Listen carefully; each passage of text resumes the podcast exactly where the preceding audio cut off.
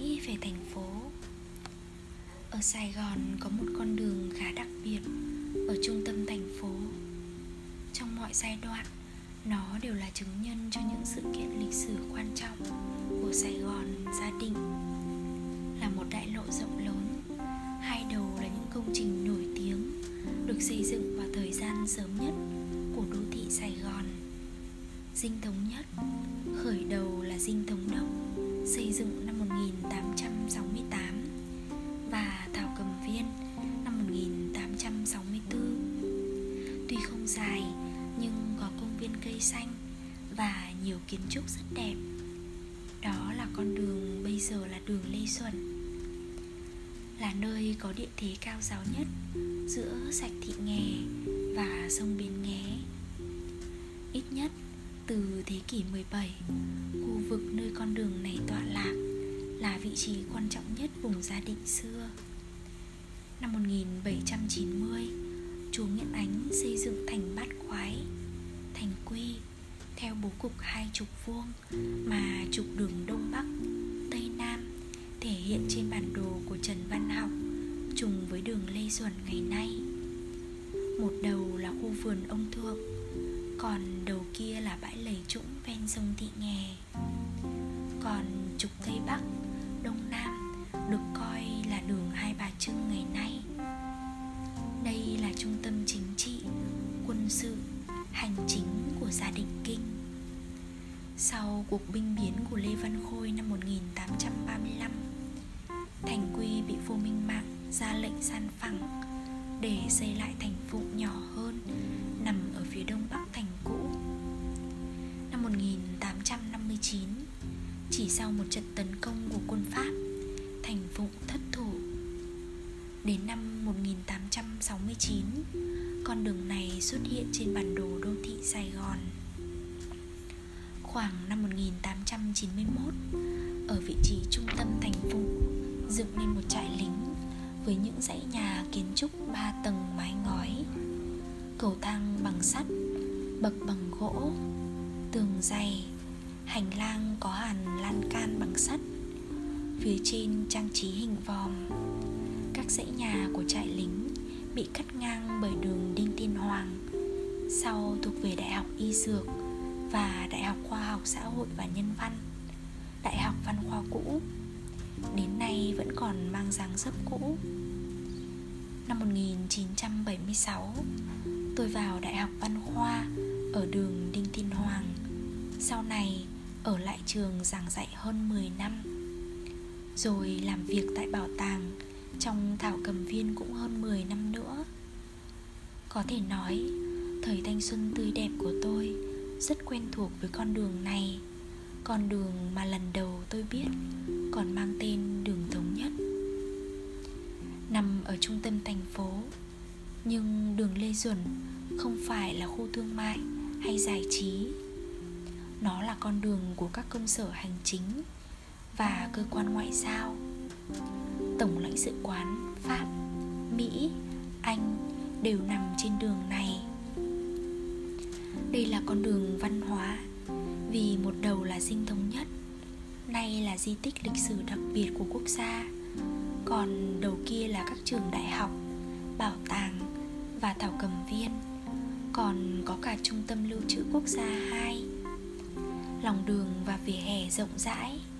Hàng cây điệp vàng rợp mát, nhưng không quá cao, nên con đường lúc nào trông cũng rộng và thoáng.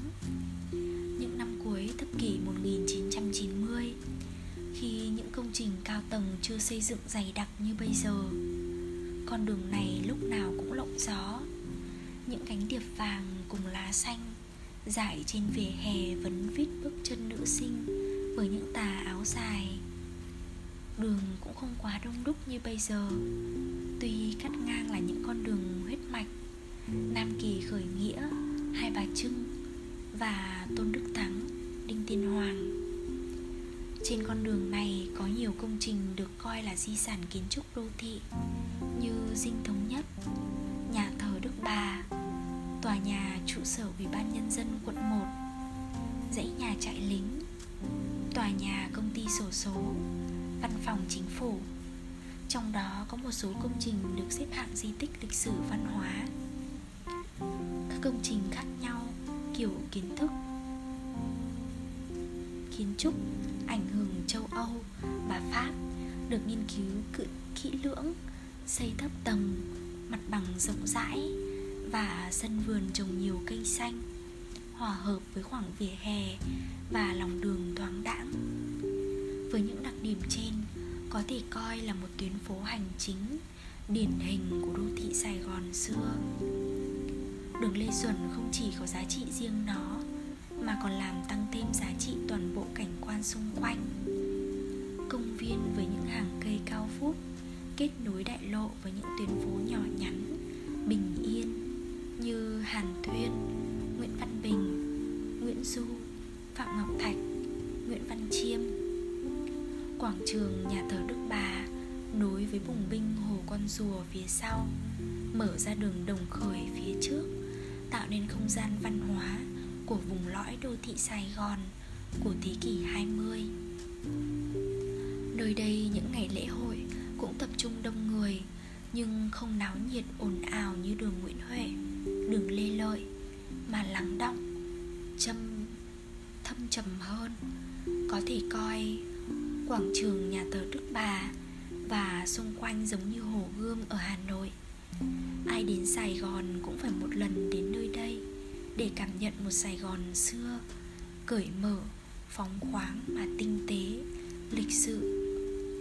Từ đầu thế kỷ 21, không gian cảnh quan khu vực này đã bị biến đổi.